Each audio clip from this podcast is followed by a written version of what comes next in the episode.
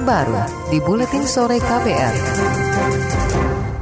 Saudara, pemerintah dan DPR sepakat menghapus perekrutan tenaga honorer di lingkungan pemerintahan mulai tahun ini. Pelaksana tugas PLT Juru Bicara Badan Kepegawaian Negara BKN Paryono menyebut saat ini tengah menunggu regulasi dari pemerintah untuk pengangkatan tenaga honorer menjadi pegawai pemerintah dengan perjanjian kerja atau P3K. Paryono mengatakan saat ini ada sekitar 50 ribuan tenaga honorer yang lulus menjadi P3K, namun masih terkendala regulasi. Ia mengklaim aturan mengenai P3K tersebut akan disahkan dalam pekan ini. Kemarin tahun 2019 diadakan tes, akhirnya ada sekitar 50 ribu yang uh, lulus untuk pengisian formasi P3K. Nah sekarang sisanya itu sekitar 300 ribu ini yang memang masih belum belum bisa apa nanti penyelesaiannya gitu. Tapi 50 ribu ini sekarang memang tinggal menunggu namanya uh, regulasi atau aturan yang yang untuk mengangkat mereka itu. Posisi BKN adalah instansi yang yang sebagai instansi teknis yang siap untuk mengangkat jika aturannya sudah ada gitu. Pariono mengatakan rencana pemerintah untuk menghapus tenaga honorer takkan dilakukan secara asal-asalan. Sebelumnya, Komisi 2 DPR menggelar rapat dengan Menteri Aparatur Sipil Negara dan Badan Kepegawaian Negara. Tiga pihak sepakat meniadakan status pegawai honorer di instansi pemerintah. Status pegawai di pemerintahan hanya ada PNS dan pegawai pemerintah dengan perjanjian kerja atau P3K sesuai Undang-Undang tentang Aparatur Sipil Negara. Forum Honorer kategori 2 atau K2 DKI Jakarta meminta pemerintah menyelesaikan dulu masalah status honorer K2 yang ada sebelum menghapuskan status tenaga honorer di pemerintahan. Koordinator Forum Honorer K2 DKI Jakarta Nurbaiti juga meminta pemerintah daerah tidak lagi merekrut tenaga honorer agar jumlah honorer tidak terus bertambah.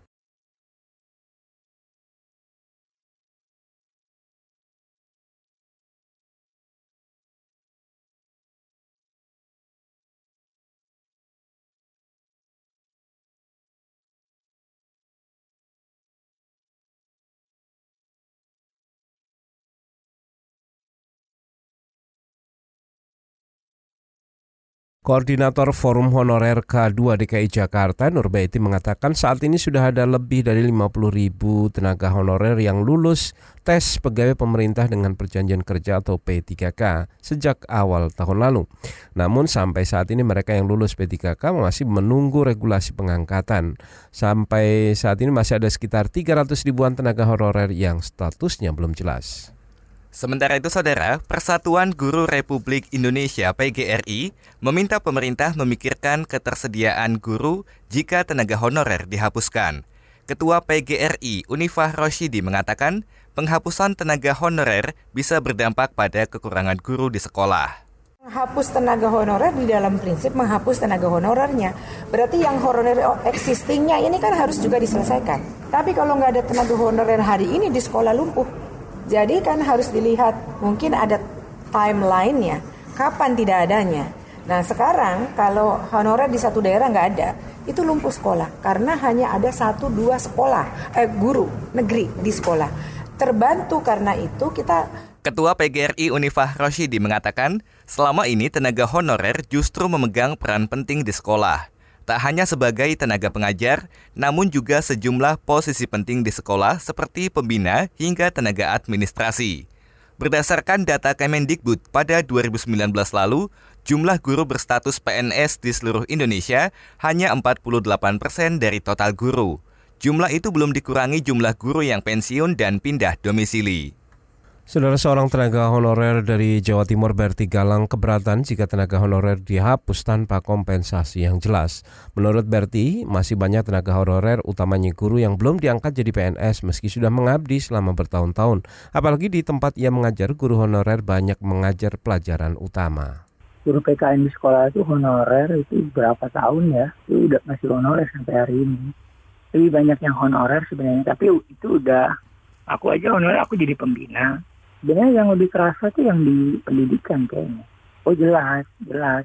Buktinya aja pelajaran seni budaya yang aku ajar itu yang yang PN itu cuma satu Itu tadi saudara seorang tenaga honorer dari Jawa Timur Berti Galang.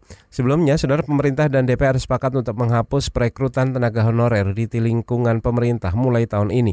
Tindakan ini sesuai dengan Undang-Undang Aparatur Sipil Negara yang hanya mengakui status tenaga kerja di instansi pemerintah yaitu status PNS dan P3K. Pelarangan perekrutan tenaga honorer juga tertuang dalam peraturan pemerintah tentang penerimaan negara bukan pajak yang melarang pejabat pembina kepegawaian mengangkat pegawai non-PNS dan non PP3 P3K untuk mengisi jabatan ASN. KBR Inspiratif Terpercaya.